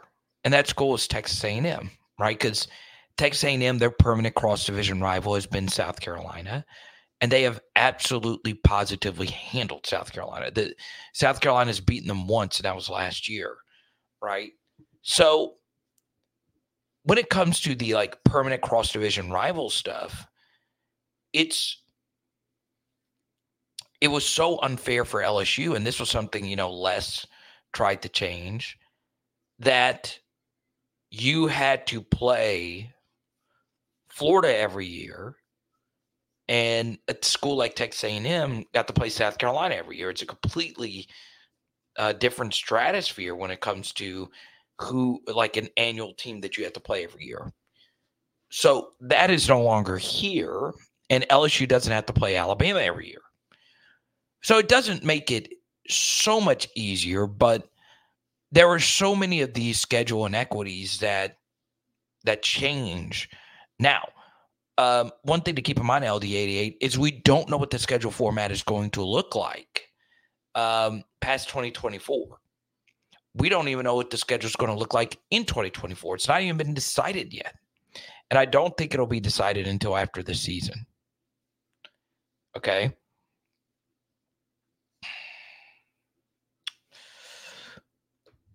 Scott Alani. Do I think the Nuts Butts gets the job done against Florida? I do, but you know, once again, I I I, I will never bet against Jayden Daniels overcoming a ridiculous injury to play a game. Uh, he's done it so many times for us.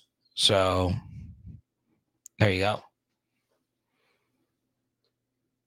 JJ, what's good, man? I know you work crazy hours. Thank you for so much uh, being a part of it.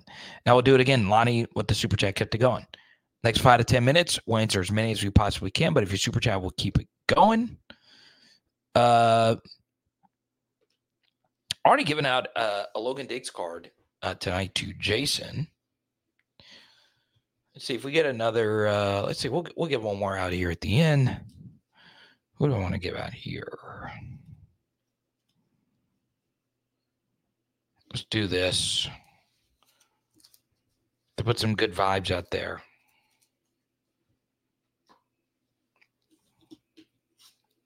Let's give out a Chris Hilton card if we get one more twenty dollars super chat, I'll give this out to.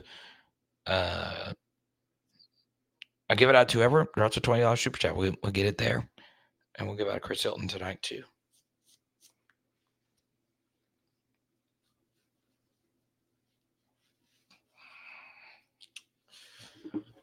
Make sure I get this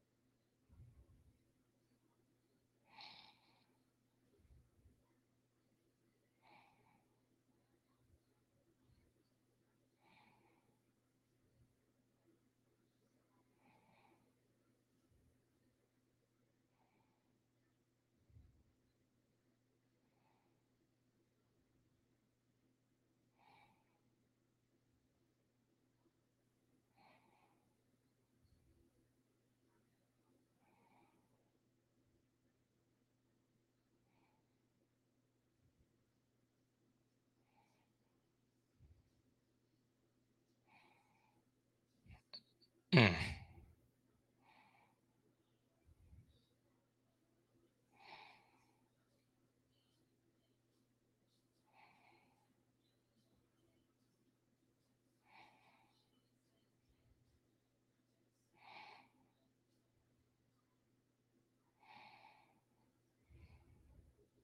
mm. Jim says, I love the game tape breakdowns. Do I coach? I do not coach. And uh, there are plenty of coaches who know way more about football than I do. Uh, yeah, but I, I think I, I give you my best educated guesses from speaking to coaches, playing the game. I didn't play it at a high level, obviously, because um, I'm fat and slow. But, but yeah, I appreciate you, man. I appreciate you. So there you go. Now, don't forget we'll be live tomorrow at 4:30. Uh all right, let's go to Roby. We're gonna keep it going. I thought it was already said we play Texas A&M, Ole Miss, and Bama was going to be the permanent. Okay, so yeah, we'll talk about this. And Roby, congratulations, you won yourself a Chris Hilton card. Always a good thing. Chris will obviously be back next season. Uh oh hell! What the hell? Okay. There we go. So I put up the 2024 schedule for my guy, my friend and yours, Michael Roby. Okay.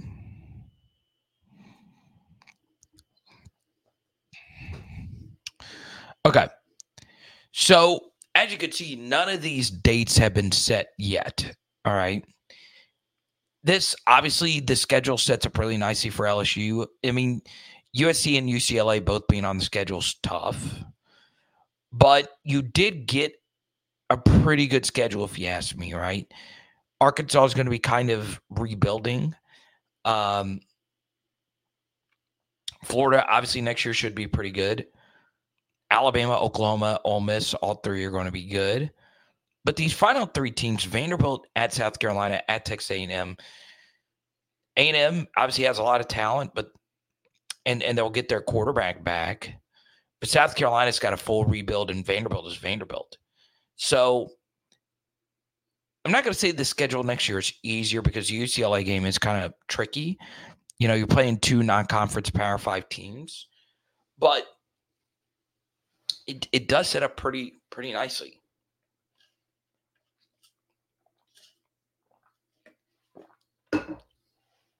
Now, as far as the permanents are concerned, Roby, there there's been there's been no decision on who's going to remain on whose schedule, right? So we don't know if Texas A&M is going to be a permanent team for us. We don't know if Ole Miss is going to be um, a, permanent team for us. The only thing we know at this point is our 2024 schedule, the teams that we will play. Past 2024, we know nothing.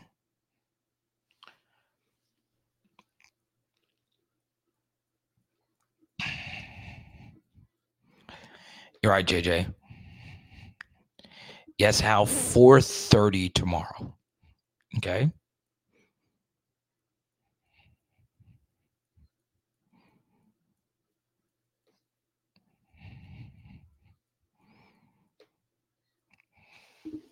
Keep it going. Let's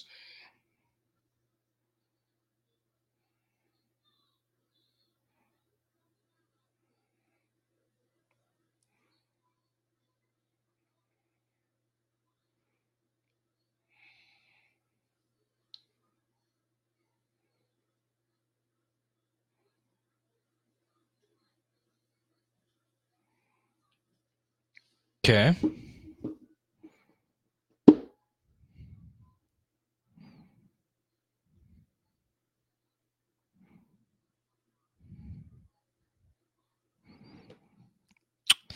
But Jay Madison, that's the thing.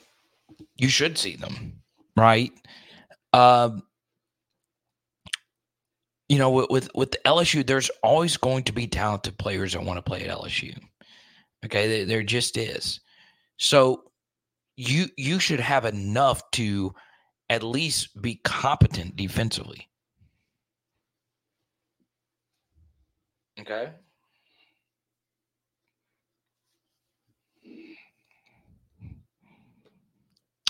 Oh, here we go, Roby, with the follow up. Uh, they did. Okay, so uh, let me go. Th- let me go through the history of this. All right. One very important piece of context here is so when when Texas A&M joined uh, the SEC, okay, and Missouri joined the SEC, there was a discussion around the 2012s and 2013s time period of the SEC expanding to nine conference games. Then, okay, so you know there there was a discussion about it, discussion about it, and there was only one coach who voted in favor of a nine game conference schedule, and that was Nick Saban. He was the only one. So part of it was because of all the TV money. You could go let's read the interviews at the time. Uh, the ads and the coaches at the time said, "Well, if ESPN's paying all this money, they're going to want more marquee matchups."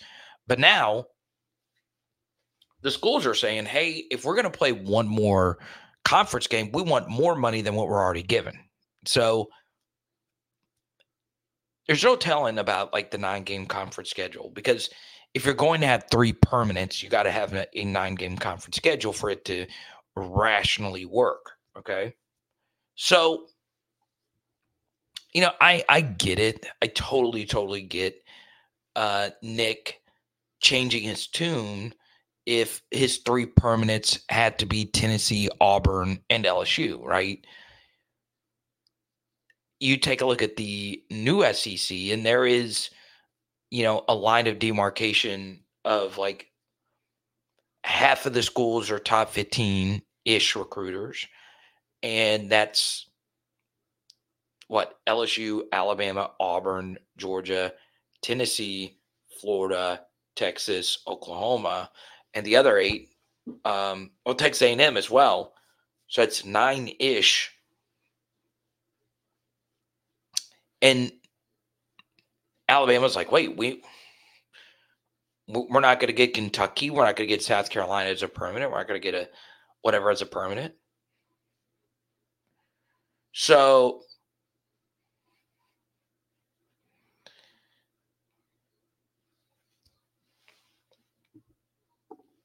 So yeah, I mean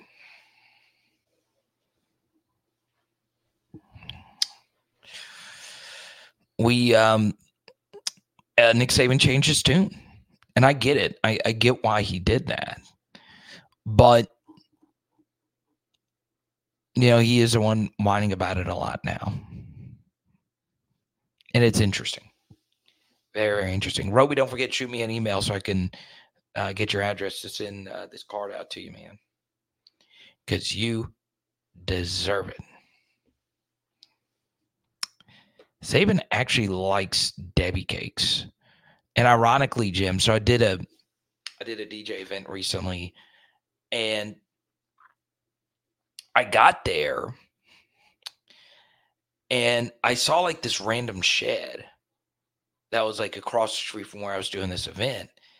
And I learned that this random shed is where uh all the Debbie cakes are stored. Like there was like a shed, there was like 10 sheds just full of Debbie cakes and oatmeal pies and all that stuff.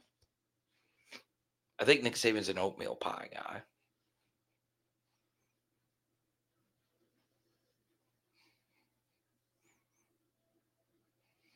And I was like, God bless. That's where they store it all.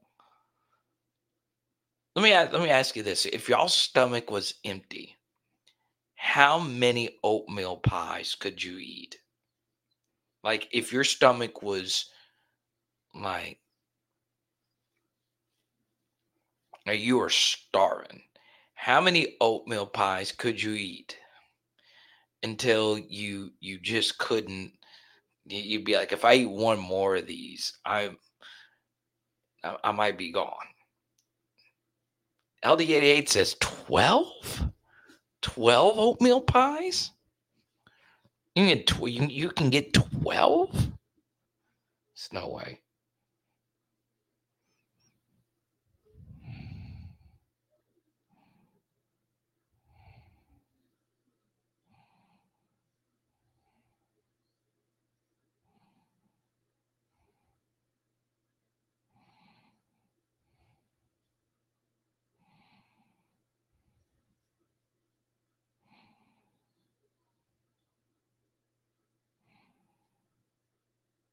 Oh, Syracuse lost again this weekend? No.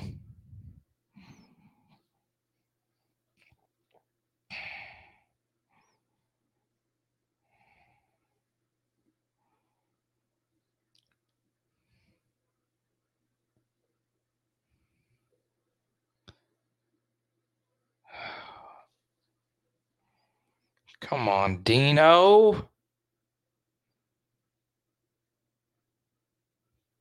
Oh, Other QB was hurt. Okay. Oh, so, yeah, that wasn't an upset then. Okay. Not a bad loss.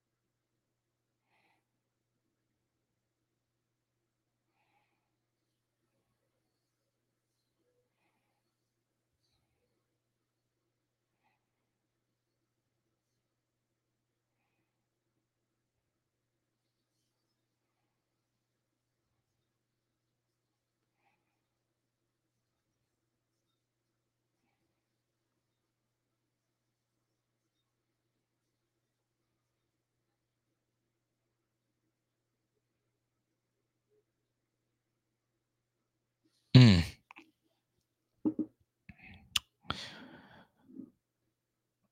Oh, we got a close game. LD88, Baylor Auburn. I think I might be able to pull it up here. Okay.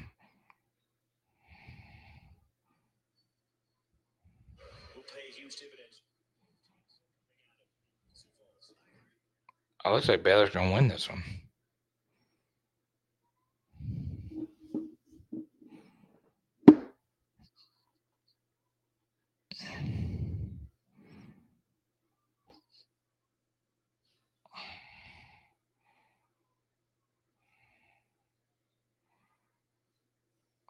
I love this gym they're playing in.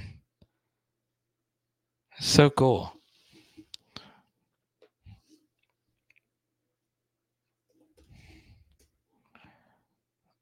Okay, this game looks like it's about to end.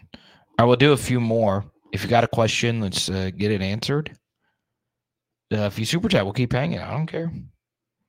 We'll keep it going. I don't mind avoiding all my life's responsibilities.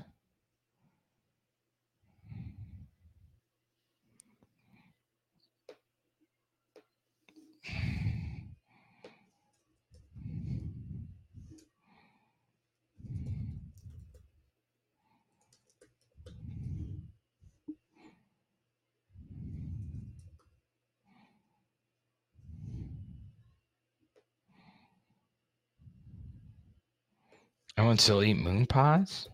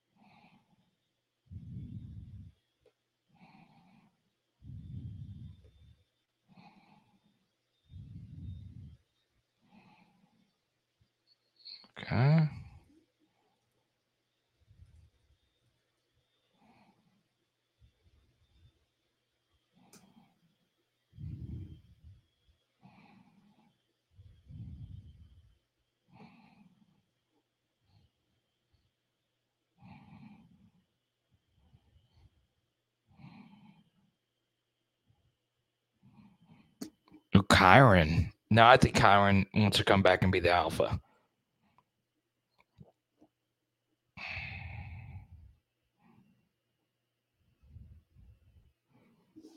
Baylor gets the dub. There you go.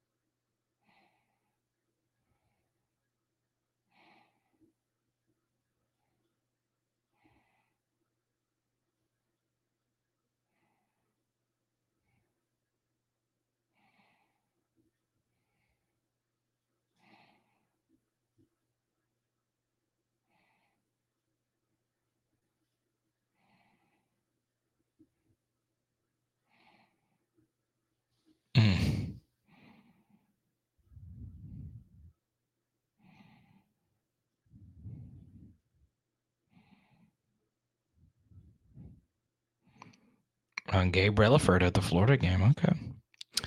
All right, guys. We'll see you tomorrow, 4:30. Okay. Big thanks to all our top super chatters. I think Jason took home uh, the top prize today. Thank you so much, Jared, BT, There's Jason. Yeah, Jason definitely gets us there. TJ, my man, JJ, Grant, Roby. Actually, it's closer to Roby and TJ tonight. Lonnie, GY, appreciate you. Gave out a bunch of cards today. That's always a good thing.